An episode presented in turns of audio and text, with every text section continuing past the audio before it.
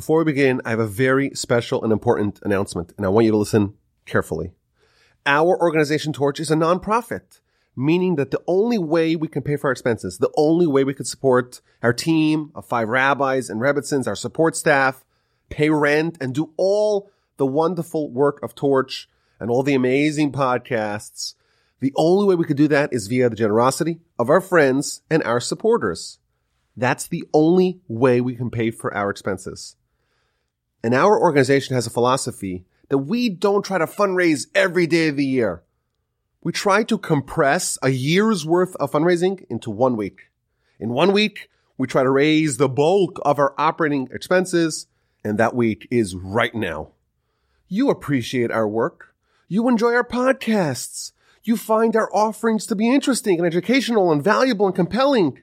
We need your support to keep it going. So today, I'm asking you for your friendship and support and generosity and asking you to visit givetorch.org and make a donation to our organization. The link is in the description, givetorch.org. And to sweeten the deal, every donation will be tripled. A hundred dollar donation will equal $300 for Torch. A thousand dollar donation will equal a $3,000 donation to Torch. So give what you can give and amplify your donation and help make the campaign a success. If everyone who is listening right now gives what they can give, the campaign will be a success and Torch will be bright for another year. Without your support, I wouldn't be making podcasts.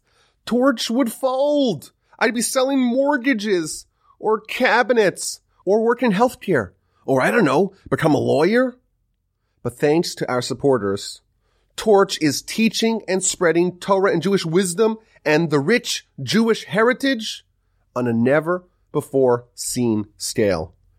Just via the podcast in 2020, we merited to do 162 new episodes, almost a half a million downloads, perennially listed on the top charts of the category of Judaism on iTunes.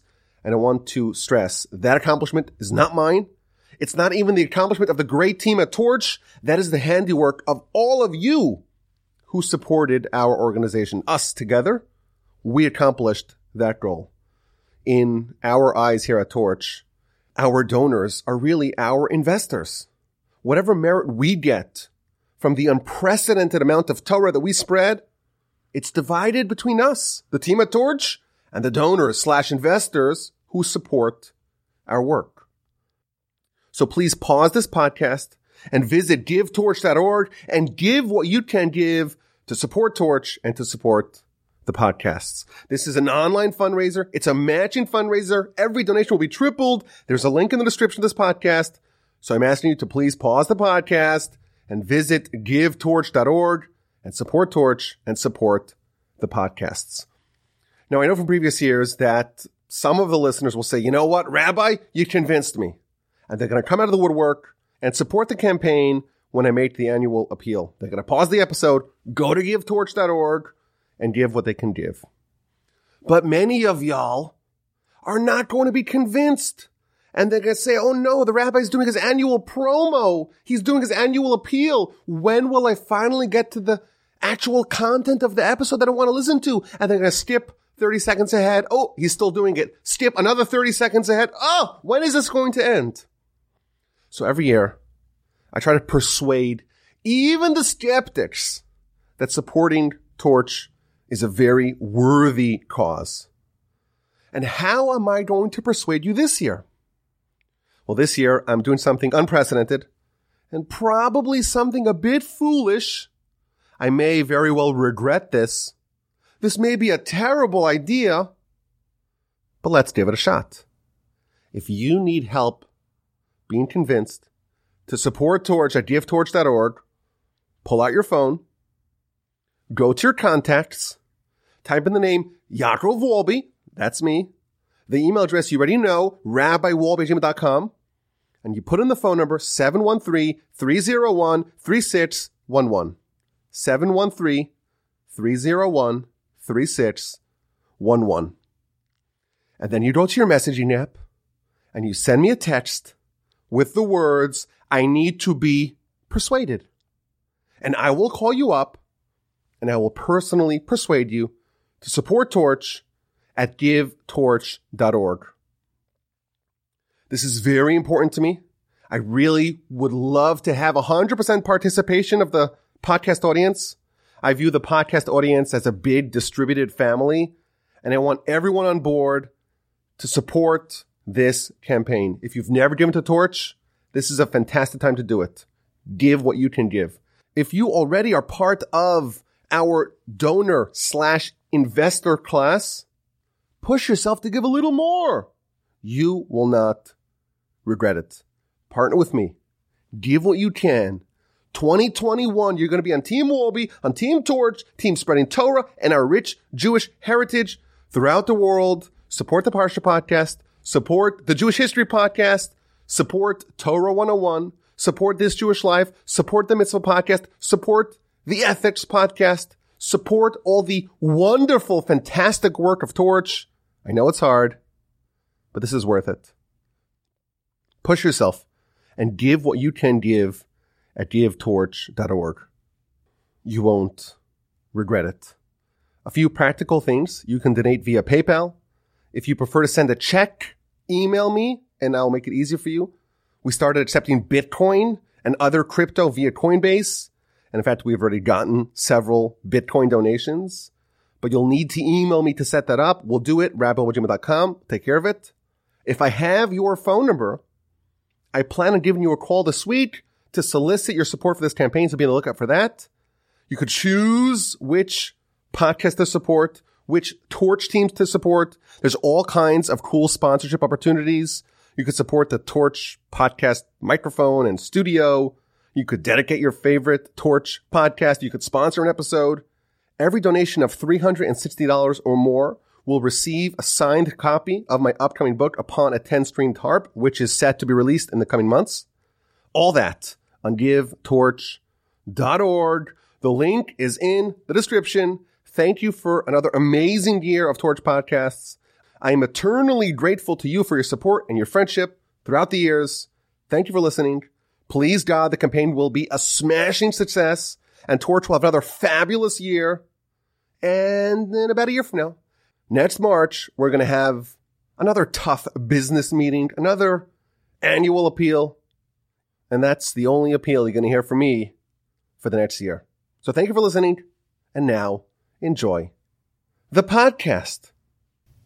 This is a topic that I've never spoken about and I'm really excited about it. It's a fun topic. It's an interesting topic. It's something that we are always familiar with. It's something we do all the time, but because we are so familiar with it, it's something which flies under the radar and we don't, in my opinion, spend sufficient time to think about what we're doing. And that is the topic of the Havdalah.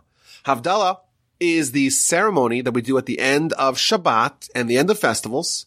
And it contains some very interesting and mystical rituals, some really unusual customs and practices. And they all have a lot of uh, fascinating backgrounds and reasons for why we do it. We're going to talk about Adam and Eve and their sin and what happened in the aftermath of the sin. We're going to spend some time talking about the special role that fingernails play in Jewish philosophy and we're going to start, as we always try to do with the basics, to try to lay out the landscape, and then we'll try to drill down and see what the ceremony is all about and what it can teach us. Now, in researching the subject, I've discovered that there are boatloads of insights into the Havdalah ceremony. So we're not going to cover it all, but we're going to hit the highlights. So let's start with the basics. The Torah tells us this is part of the Ten Commandments that we have to remember the Shabbos. And our sages tell us that what does that mean? It means we have to coronate the Shabbos when it starts, and that's the Kiddush service that we do on Friday night. And then when Shabbat is over, we also have to make a ceremony to indicate the end of Shabbat, and that is the Havdalah ceremony. Now there's a discussion amongst the commentaries, which part is Torahitic and which part is rabbinic. According to the Rambam, they're both Torahitic, but regardless, This is a mitzvah that originates Ten Commandments to remember the Shabbat, to sanctify the Shabbat, and to make a certain demarcation at the beginning of Shabbat and at the end of Shabbat. These are the bookends of this very important day.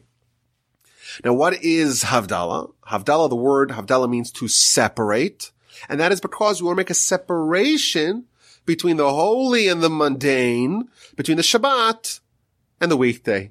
It's been now Friday. Friday Shabbat starts. And then we have all Friday night and Saturday Shabbat morning and all through Shabbat afternoon. And once it's Saturday evening, Shabbat is over. We make a ceremony, the Havdalah ceremony, and that's going to separate between the Shabbos and the weekday.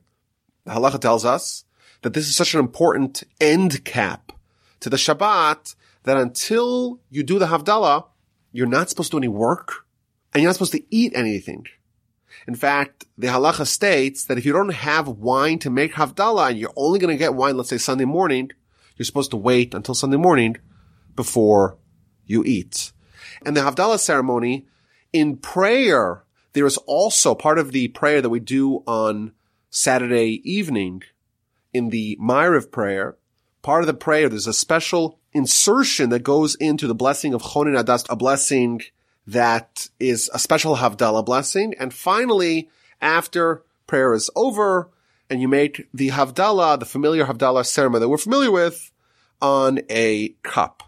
And I want to quickly run through what the basic components of the Havdalah ceremony is, and then we'll go a little bit deeper.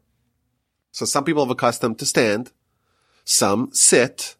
You pour the wine or grape juice into a nice goblet in the event that someone does not have wine or grape juice, you would use what's called a respectable beverage like beer or, or tea or coffee. And you're supposed to pour more than the, than the cup can actually handle so that it overflows. A little bit of the wine spills over. And you're supposed to have your spices with you. And you're supposed to have a candle with multiple intertwined wicks. So a single candle wouldn't be sufficient. You could take two candles, and put them together, or one like Havdalah candle that we, that we're familiar with that has multiple intertwined wicks. I did see something in one of the great commentaries, the Tur, and this is something which made me real happy. He says, mitzvah min hamuvchar, the best, choicest kind of mitzvah is when you don't take a candle, Rather you take an avukah. Well, what's an avukah? An avukah is a torch. That's the best kind of thing to do. And me, as an employee of Torch, made me really happy to read that. So you light the candle slash torch, you hold the goblet in your right hand, and you start the Havdalah ceremony. And it starts with a beautiful introduction about how we trust God. God's our salvation. We're not scared. The Lord is my strength and my song. We go through a lot of these verses in Psalms. The Almighty is a refuge for us. Happy is the man who trusts in you, Lord. And then we make the blessing over the wine. And we're told that everyone should look at the wine during the blessing. And after you finish the blessing for wine, you switch your hands and you take the cup the goblet that was in your right hand and you move it to your left hand and you take the spices now in your right hand and you say the blessing for the spices and everyone smells the spices. And once again, you switch the goblet back to your right hand and then make the blessing over fire and everyone examines their fingernails in the fire. And finally, you make the fourth and final blessing. Blessed are you, Hashem, who separates between the holy and the mundane, between the light and the darkness, between Israel and the nations, between the seventh day, i.e. Shabbat, and the rest of the week. Baruch atah Hashem, blessed are you Hashem, hamavdil ben kodesh lechol, who separates, who distinguishes between holy and mundane. And then you drink the wine sitting. And unlike Kiddush, it's not distributed to all. And then you extinguish the candle or the torch with the wine. We don't blow it out. And then there are all kinds of various customs.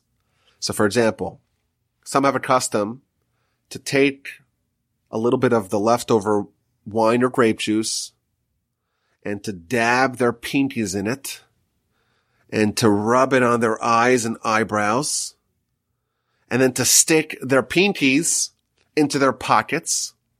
And the custom here is, or the reason behind it is, that apparently it demonstrates that you really love the mitzvah. And I was always told that if you take the wine and you put it on your eyes, you'll become a great Torah scholar. Oh, and then I was also told that if you take the wine on your pinkies and put them in your pockets, you'll become rich. And I, I have this memory as a kid seeing someone after the Havdalah dipping their pinkies in and sticking into all pockets. He was wearing a jacket, the inner pockets, the outer pockets, the side pockets, the lapel pockets, the back pockets, just all the pockets. He really wanted to make it big.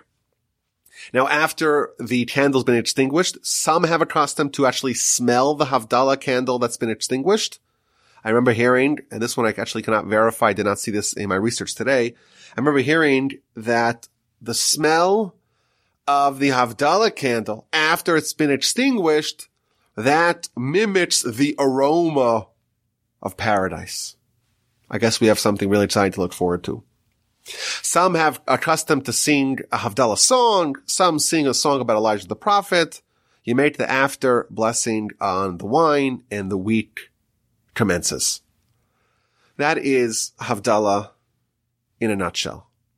And at a most basic level, the idea behind it is just like we kick-started Shabbat with fire and with wine by the Kiddush, and we light, of course, the candles on Shabbat. We end the Shabbat, the end cap of Shabbat is the same. We take the wine, we take the fire, and we make everyone recognize that what we are bookending over here is something very important and something worthy of our attention. That's the basics. What I want to do today is to try to go a bit deeper into this mitzvah, into the various customs of this ceremony and to try to discover what secrets they contain.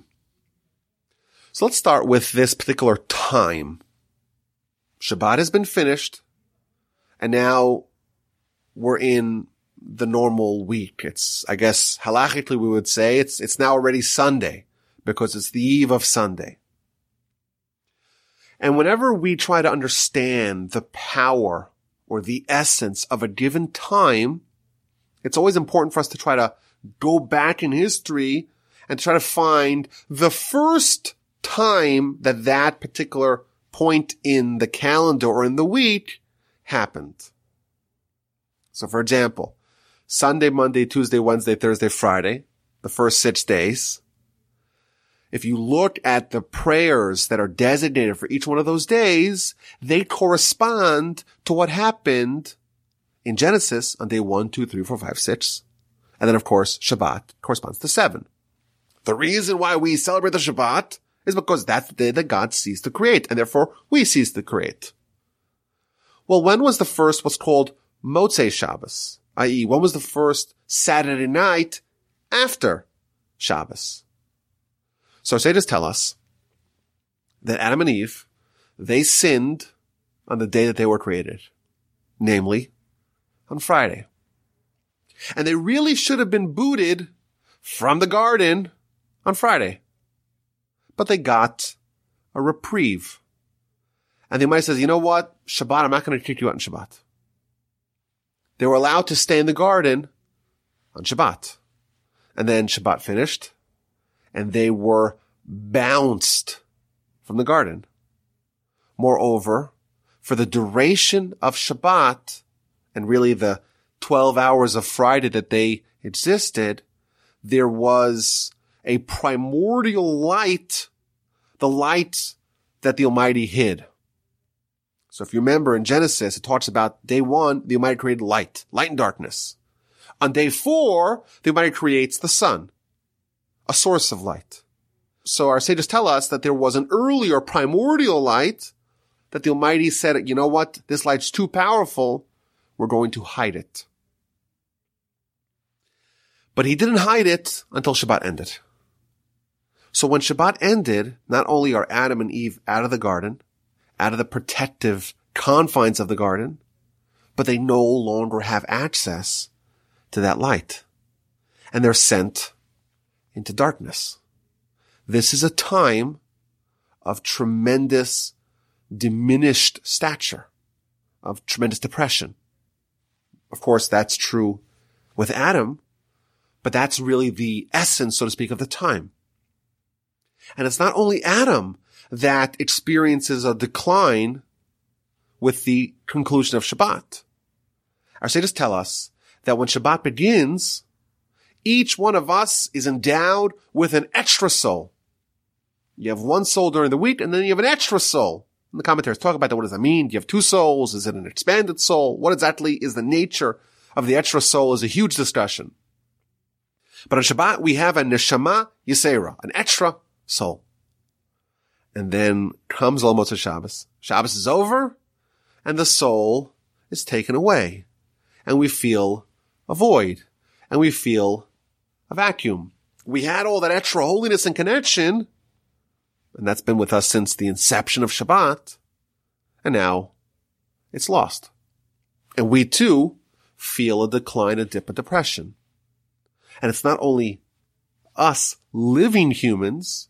The Talmud tells us that the sinners in Gehenom, when Shabbat comes, they are taken out of Gehenom. And they don't suffer at all for the duration of Shabbat. And then once Shabbat ends, they too are thrust back in to their misery. So it's almost like humanity really experiences a very sharp, precipitous decline with the end of Shabbat. And by the way, some of the sources talk about how it's very important when you finish Shabbat to kind of delay the end of Shabbat as much as possible. Because the longer we're able to hold out and stay in Shabbat, the better off those sinners are in Gehenna. In fact, there's a custom that the, the first words of, of the Arvit prayer that really signals the end of Shabbat, the, the words are V'hu Rachum Yechaper He is the merciful one and he will forgive our sins. So there's a custom that when you say the word Vehu Rachum and he is merciful, you say Vehu, you kind of elongate the beginning of the word Vehu Rachum. It's like almost eh, many, many synagogues in the world. You'll see that that's how they start only on Saturday night. And the idea is we're giving like an, a few extra seconds to those poor chaps who are in Gehenna. Because once we end Shabbat, their Shabbat ends as well.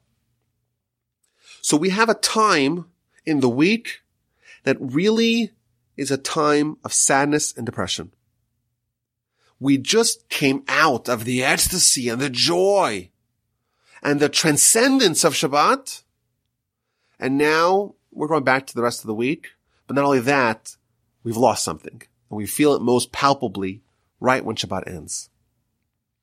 The objective of the Havdalah is to try to mitigate the effect of that decline. It's an attempt to drag some of the holiness and the serenity and the bliss and the elevated stature of Shabbat, to drag it with us into the dark, foreboding abyss of non-Shabbat life. So it's interesting. We mentioned there's four blessings that we say during the Havdalah, Havdalah ceremony. The first one's on wine, which is yayin, wine.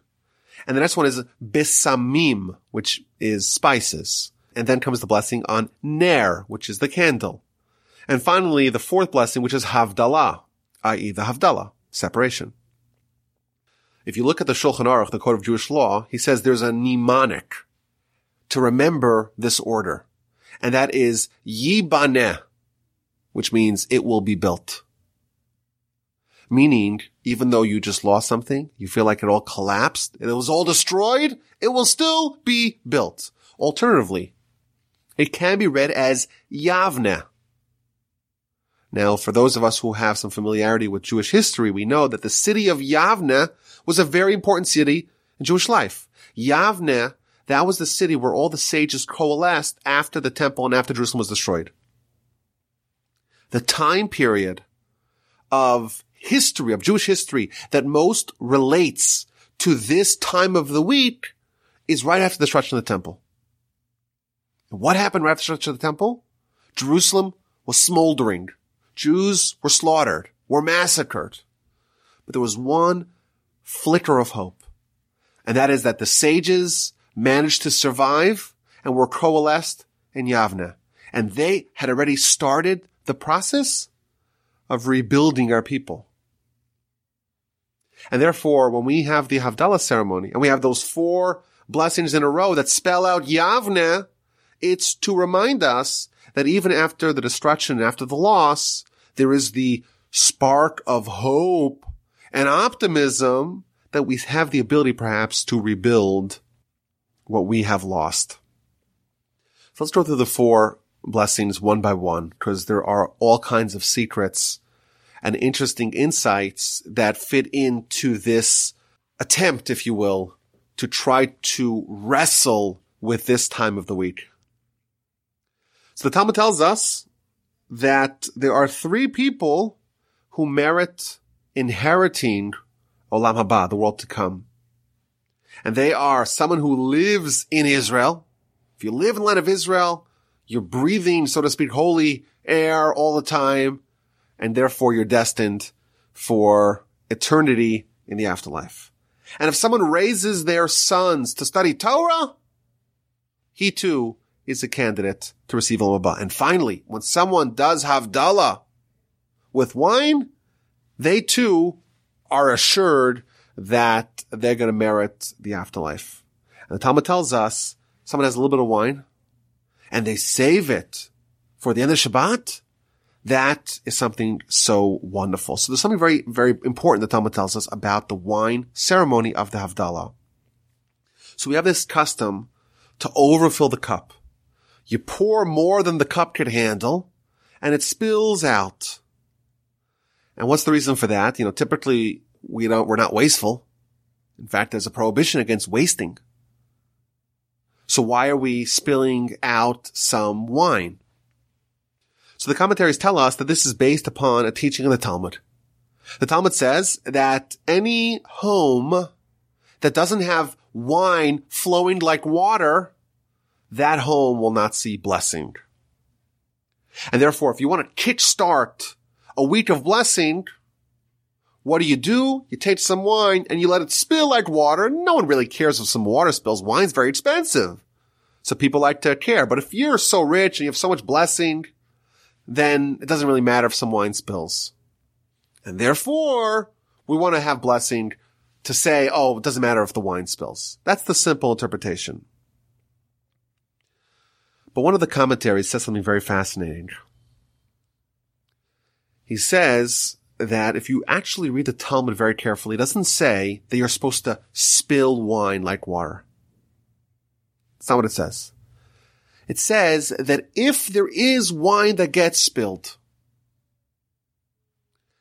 and you treat it as if it was just water, and you don't get angry, and you don't scream, and you don't make a big deal about it, if you are able to kind of control yourself when bad things happen, when mistakes happen, and if you have ever been around kids, you know that spills happen all the time, and you're able to control yourself, that home is going to be endowed with blessing. And there's a very powerful idea here. The time period of the Havdalah is one where the worst mistake, or certainly the consequences of the worst, worst mistake of humanity were manifested. You know, Adam and Eve were like angels. And suddenly they're booted out and they're regular standard humans who have been diminished. They are reeling from the consequences of their mistake. And therefore on the anniversary, so to speak, the weekly anniversary of this mistake, it's important for us to realize that there's a way to make a blessing out of it. There's a way to find some positivity from that. And that is the way you respond to such a mistake that will determine how much blessing you get. If you're able to say, you know what, mistakes happen. We made a mistake. Let's try to rebuild from here. Then you are going to be recipient of blessing. Now I did see the Kabbalists say something scary.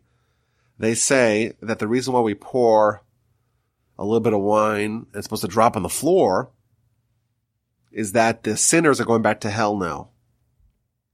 And therefore we want to drop a little bit of wine so to speak, to try to give some positive influence of this mitzvah their way, which I thought was uh, interesting that we're so considerate, so to speak, of of these sinners. You know, there was, I think, an attitude that we could have had to say, well, they're sinners, they're there for a reason, it's all for the best, and the like.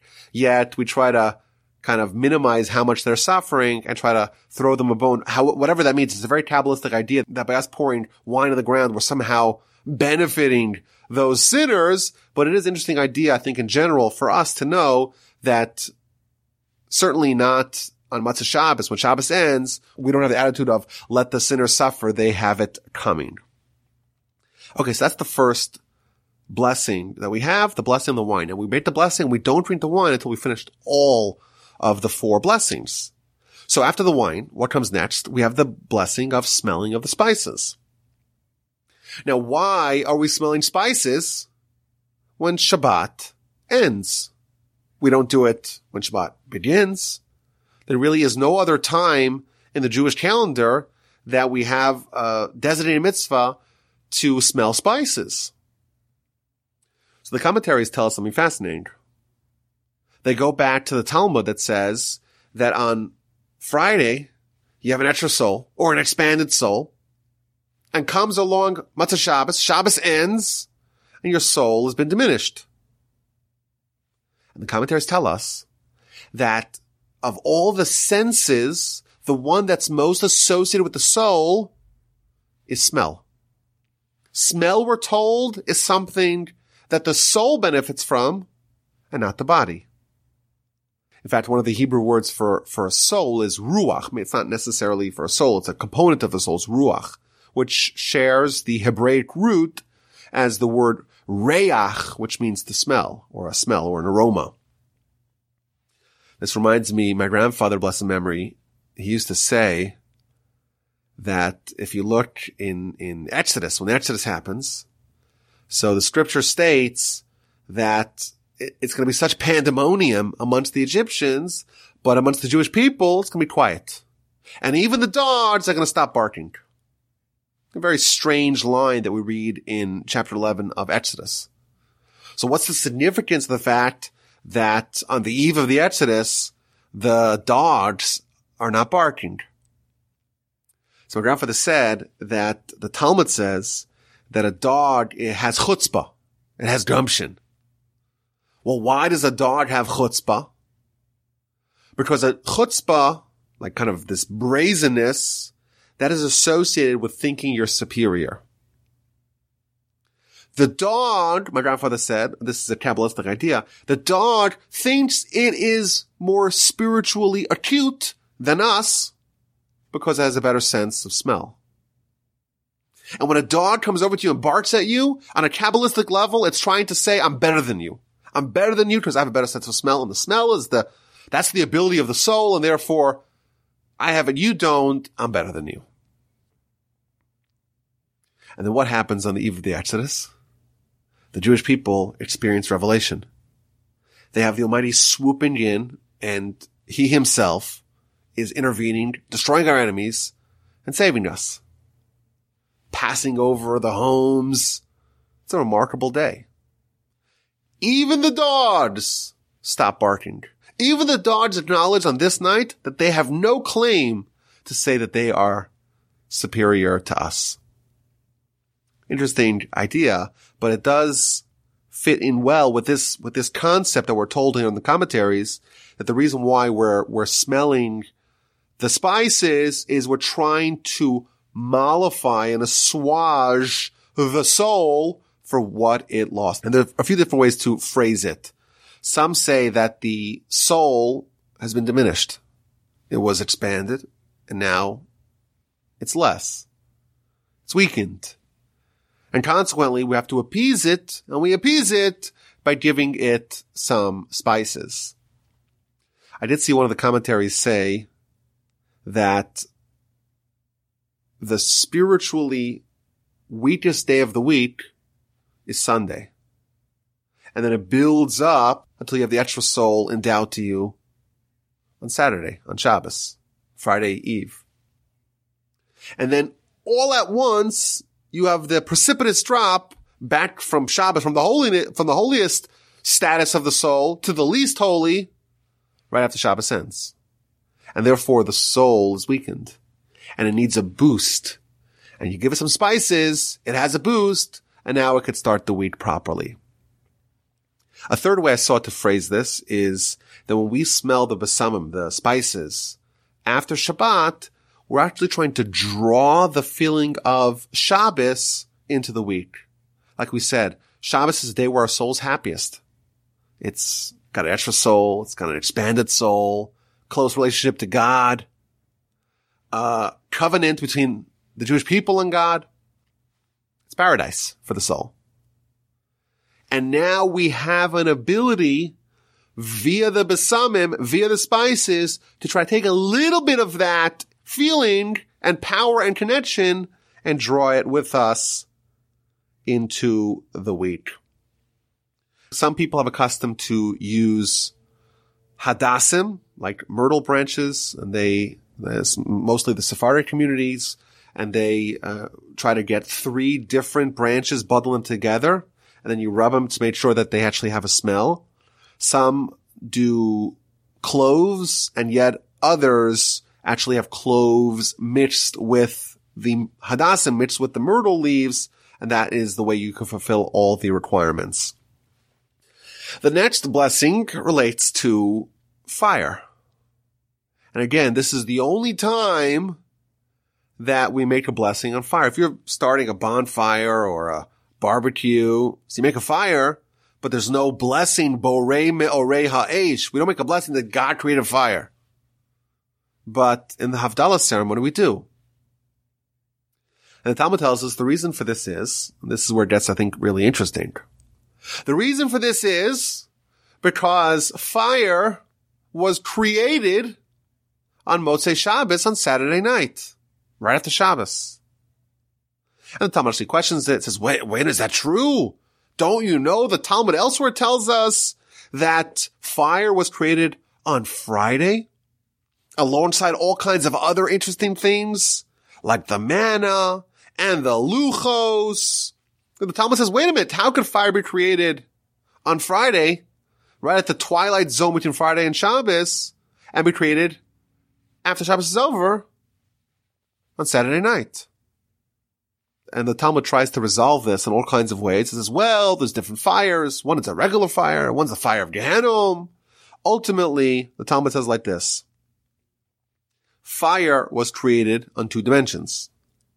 It was created b'machshava, in thought and that dimension, it was created on Friday, but it wasn't in actuality and practice created until Saturday night.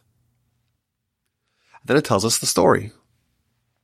It tells us that Adam, on Saturday night, the Almighty endowed him with intellect akin to divine intellect and he took two stones and he rubbed them against each other until a spark came out and he made a fire. So it's as if Talmud's telling us that Adam, in this lowly, depressed state, he invented fire. Now the Midrash gives us some more color to this story. It tells us that ever since day one of creation, there was this primordial light that if you had access to this light, you could see on multiple dimensions. You could see from one end of the world to the other end of the world. But the Almighty said, you know what? This is a bad idea to give to humanity. So he put it away. He hid it. And only the righteous people in the future and Olam Haba will have access to this light. But Adam had access to it for 36 hours. 12 hours on Friday, and then 24 hours on Shabbat. And then Shabbat ended and he lost the light. He lost the supernatural light and he didn't even have access to the other light. So suddenly his entire world starts growing dark. And remember, this is after a sin. And they might have already told him after the sin and he meted out the punishments, he tells Adam, you're going to have a big conflict with the snake. You're going to want to kill the snake. The snake's going to want to kill you. And now it's dark and it's getting darker and Adam is getting scared. He's getting terrified. He says, okay, the snake's coming. It's coming to bite me. And what the Almighty do? Says the Midrash. The Almighty gave him two stones. And he started hitting them against each other. And a fire came out. And he had light. And he had illumination. And he had safety. And he had security. And he was so excited, he made a blessing. Borei meore ha'esh. Blessed are you Hashem, who created fire. And therefore, on Saturday night, at that same time, we too make a fire and we too make the same blessing. I think it's a very interesting idea here. You know, at this time in the storyline, Adam's been kicked out and he's been demoted. He has no light, not the physical light, not the spiritual light. He has no protection. He's totally vulnerable and he's sad and he's depressed and he's forlorn. And this episode of The Fire, it's almost reminding him there's hope. There's comfort. There's appeasement. I'm still with you, the Almighty says to him. You'll be okay. You'll get through this. You'll endure. That's the message of Havdalah. Yes, Shabbat ended. Yes, our soul's been diminished. Yes, there's a tough week upcoming. But you know what? We still have the fire. We still have the money on our side and we still have the ability to get back to where we came from. Now it's interesting in Jewish philosophy, the stone, the Evan, is considered to be the most inanimate thing. It's inert. It's lifeless. And the thing that's the most alive and maybe the most spiritual thing in the physical world is fire. So we have stones, totally physical, and we have fire, which is spiritual, which is dynamic, which is transformative. One of the names of Torah is Orisa, from the word or, a light or fire. Talmud tells us that in the heavens, the Torah exists as black fire on top of white fire. So fire is a very holy spiritual thing. And how does Adam get fire? From taking two lowly stones and striking them against each other. I think this is another comforting and very kind of Havdalah centric idea. Even though we lost the lofty stature of Shabbat. We're out of the garden. We used to be like Adam pre-sin. We used to be on that transcendental angelic level and we lost it all. All we have are these dead, lifeless, inert, physical stones. We're reminded, even from a very lowly place, we can extract holiness and we can get fire. Even after we've been booted from the garden, we could still have light. There's hope. There's salvation. We could fix. We could remedy. We could repair the damage. We can be redeemed and saved. And after we make the blessing, Borei Ma'oreha Eish, we're told to look at our fingernails. What's the purpose of that? So of course the commentaries offer a variety of explanations. So on a simple level, the commentaries tell us, well, your fingernails are really nice, and therefore if you want to make a blessing on fire, you have to enjoy the fire. And therefore you look at your fingernails so that way you could see something via the light of the fire, so you can make a blessing and thank God for the fire. Others suggest, well, fingernails, they grow. You know, you, you, you imagine your fingers grew like your fingernails. You have to chop them off every week. Doesn't work like that. The only part of your body that grows on a consistent basis is your fingernails. Obviously you would say hair as well, but the hair is considered almost like it's, it's outside of you. It's almost like it's more outside of you than inside of you. And there are, there is a halachic precedent for that. Plus your fingernails, you know, that's part of you and it still grows. And therefore it's almost like we want to get the blessing of being fruitful and multiplying like our fingernails. That's what some of the commentaries say. But most of the commentaries focus back to Adam. And we're told that Adam, before his sin, when he was still in the garden, his entire body was covered in fingernail material. He had this like Kevlar protection of fingernail material. That was his whole body. And then what happened? He sinned. And he lost all the protection. And he was devastated. He was depressed.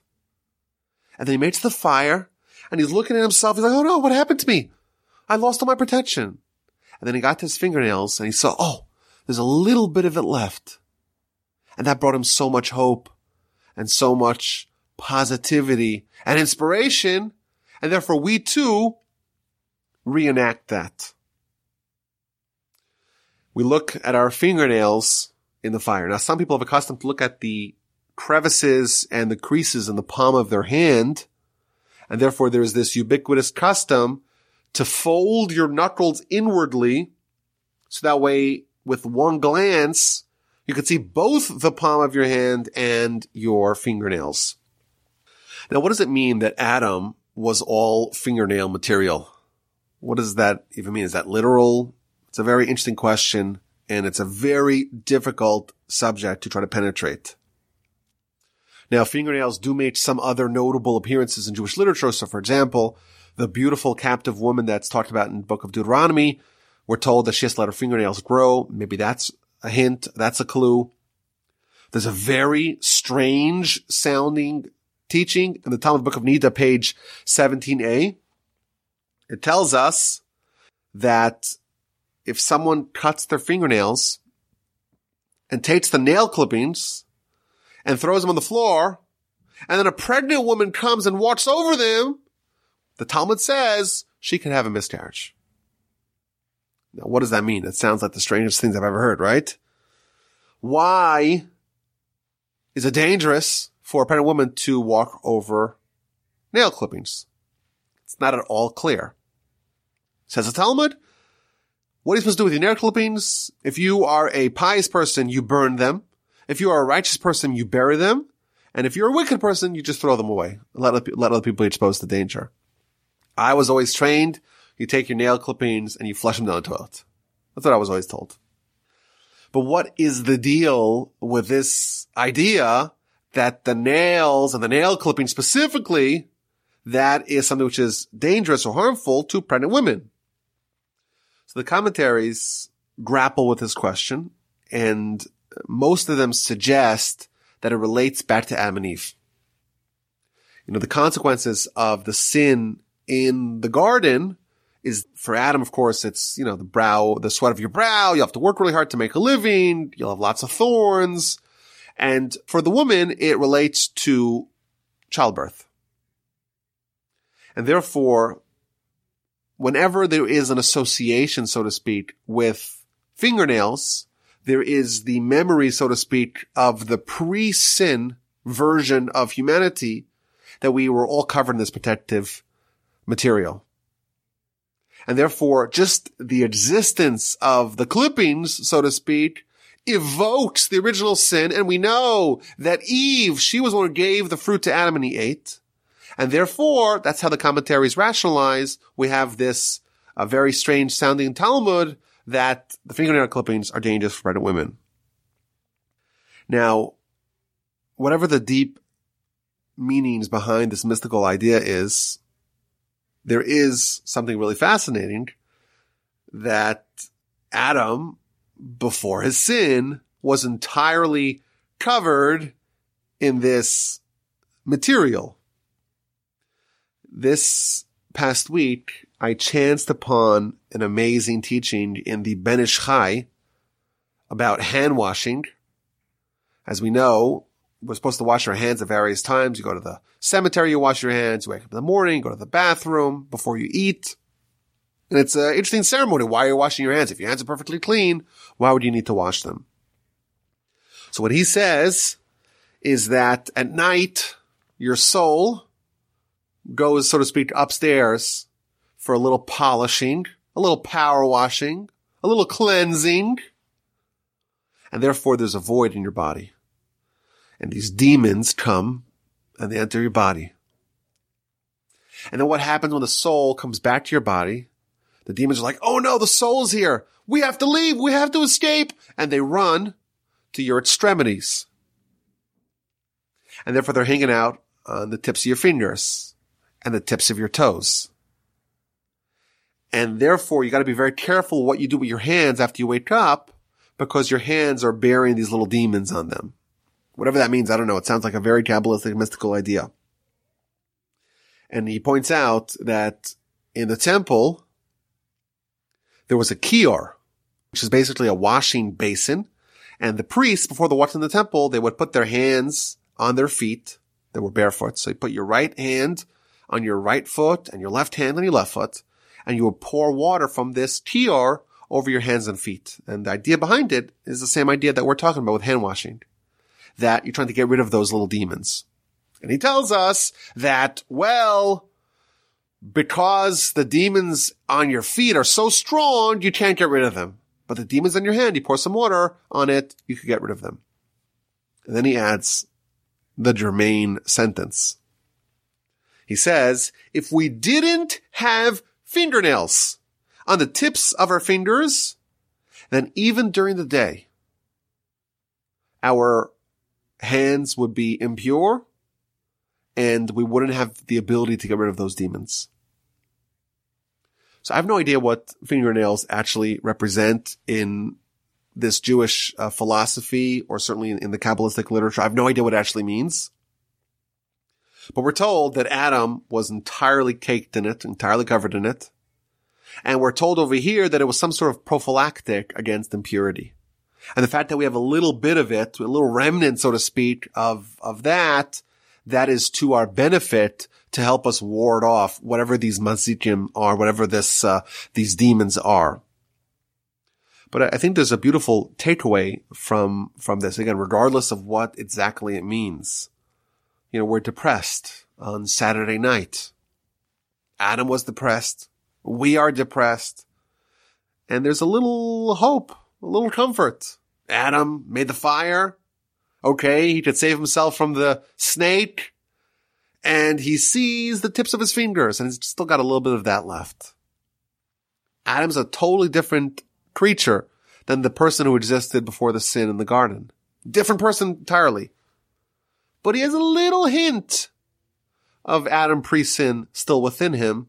And you know what? We too, on Saturday night, after Shabbat is over, we're depressed we look at the fire, we look at our little tips, little remnants of Adam pre-sin still with us, and we remember or we are comforted by the fact that we still have a connection to that grand stature of humanity that existed before the sin, and we could still hope and aspire to be a little bit more like that.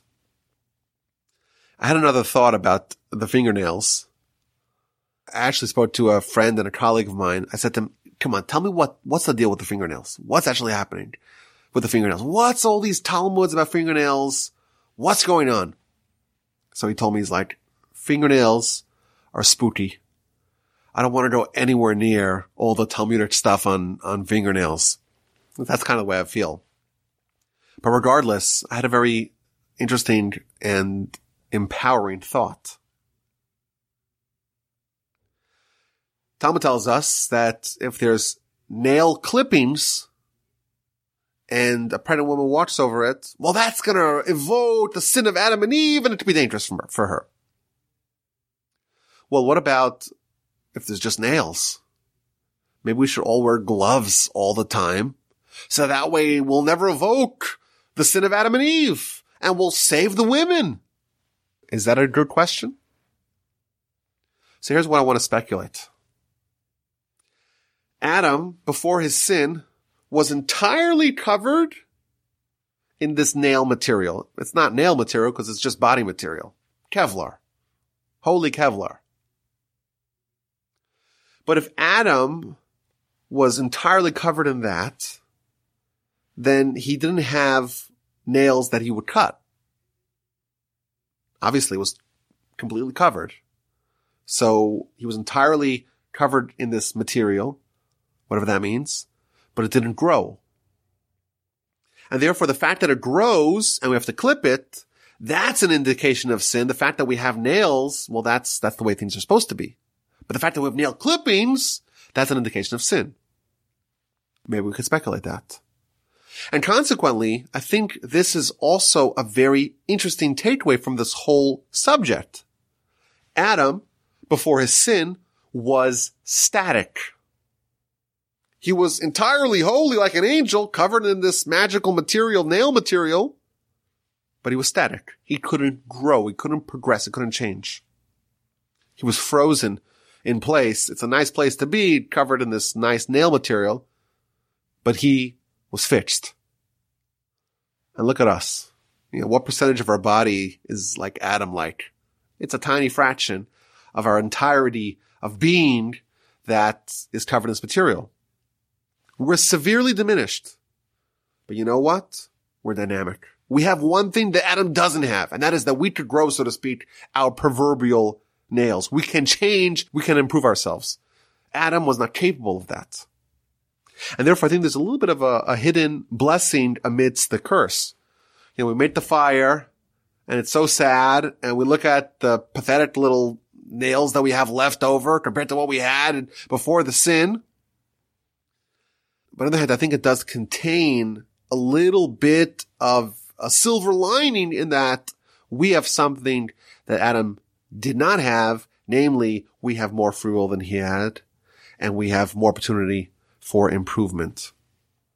Now, just to round out the fingernail literature, the Talmud tells us in the book of Yoma, page 9b, that the fingernails of the earlier ones they were greater than the bellies of the latter ones.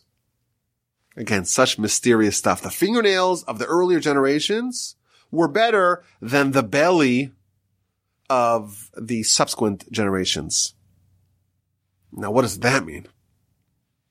So I did see some of the commentaries, and again, this is not related to Havdalah, even though some of the commentaries do try to connect this to all the Havdalah literature. Most of them don't. So I saw something interesting. The Ben Yehoyada says that when someone's eating a meal, so a small fraction of the food ends up on their fingernails, or maybe under their fingernails, but 99.999% of it goes in their stomach. Says the Talmud, the fingernails of the earlier generations are better than the bellies of the later generations. Namely, the small little flecks of food, so to speak, that the old generation had, things that are almost negligible, are that much greater than what the primary, so to speak, takeaway of the latter generation. Which I thought was an interesting uh, idea. Not related really to what we have over here, unless we say, well, Adams was all fingernails, so imagine how much greater, how much greatness he had. But regardless, there is a lot of really interesting stuff on all the nail literature, but I think we could, we could stop there. And finally, we have the fourth blessing where we say Hamavdil ben Kodesh Lachol, the Almighty separates between holy and mundane, between light and darkness, between Israel and the nations, between the seventh day and the six days of creation. I think this is almost like a, another inspiring thing to take with us as we begin the week. You know, if you look at it, it compares four things to each other. Holiness, light, Shabbos, and the Jewish nation on one hand. And these four things are separated from the other four things. The mundane, the darkness, the six days of creation, and the rest of the nations. Our nation is as different from the other nations as Shabbos is from Tuesday, as light is from darkness, as holiness is from the mundane. What this means is, is that we have an innate affinity for holiness. There's something about us that is still in the garden, so to speak. That's still Shabbat. It's Shabbat's over. But we're still here and we're taking the Shabbat with us throughout the week. And finally, I want to end with an interesting question. you know, if this is such a sad part of the week, why are we drinking celebratory wine? Wine is always associated with celebration, with happiness. And here we're talking about the fact that we lost this and we lost that, and we lost the extra soul and we're kicked out of the garden. Why are we celebrating with wine? So one of the commentators I saw said, yes, we lost it all, but we're still separate. I want to speculate that maybe what this means is that we actually know the way back to the garden. Once you know what's holy and what's mundane, what's light and what's darkness, and there's no, so to speak, interspersing, intermixing of these two, once you're able to identify the light from the darkness, once you have the separation, you already have everything you need to restore the Shabbat, to restore Adam pre-sin, to get back into the garden, to cover your body, so to speak, once again, entirely with its protective material. And therefore, the knowledge of the Havdalah is indeed something to celebrate. We had Shabbat, we had the light, we had the garden, we had a realm of total holiness, and now we've been flung back into the dark and terrifying world, but our nation is still connected to the light. And because we know that, and we know what's light and what's darkness, we can take some of the Shabbat with us, and we could create, so to speak, an environment where every day is indeed infused with the Holy Spirit of Shabbat. As always, my email address is rabbiwolbajima.com. I look forward to any questions, any comments, and of course, any feedback.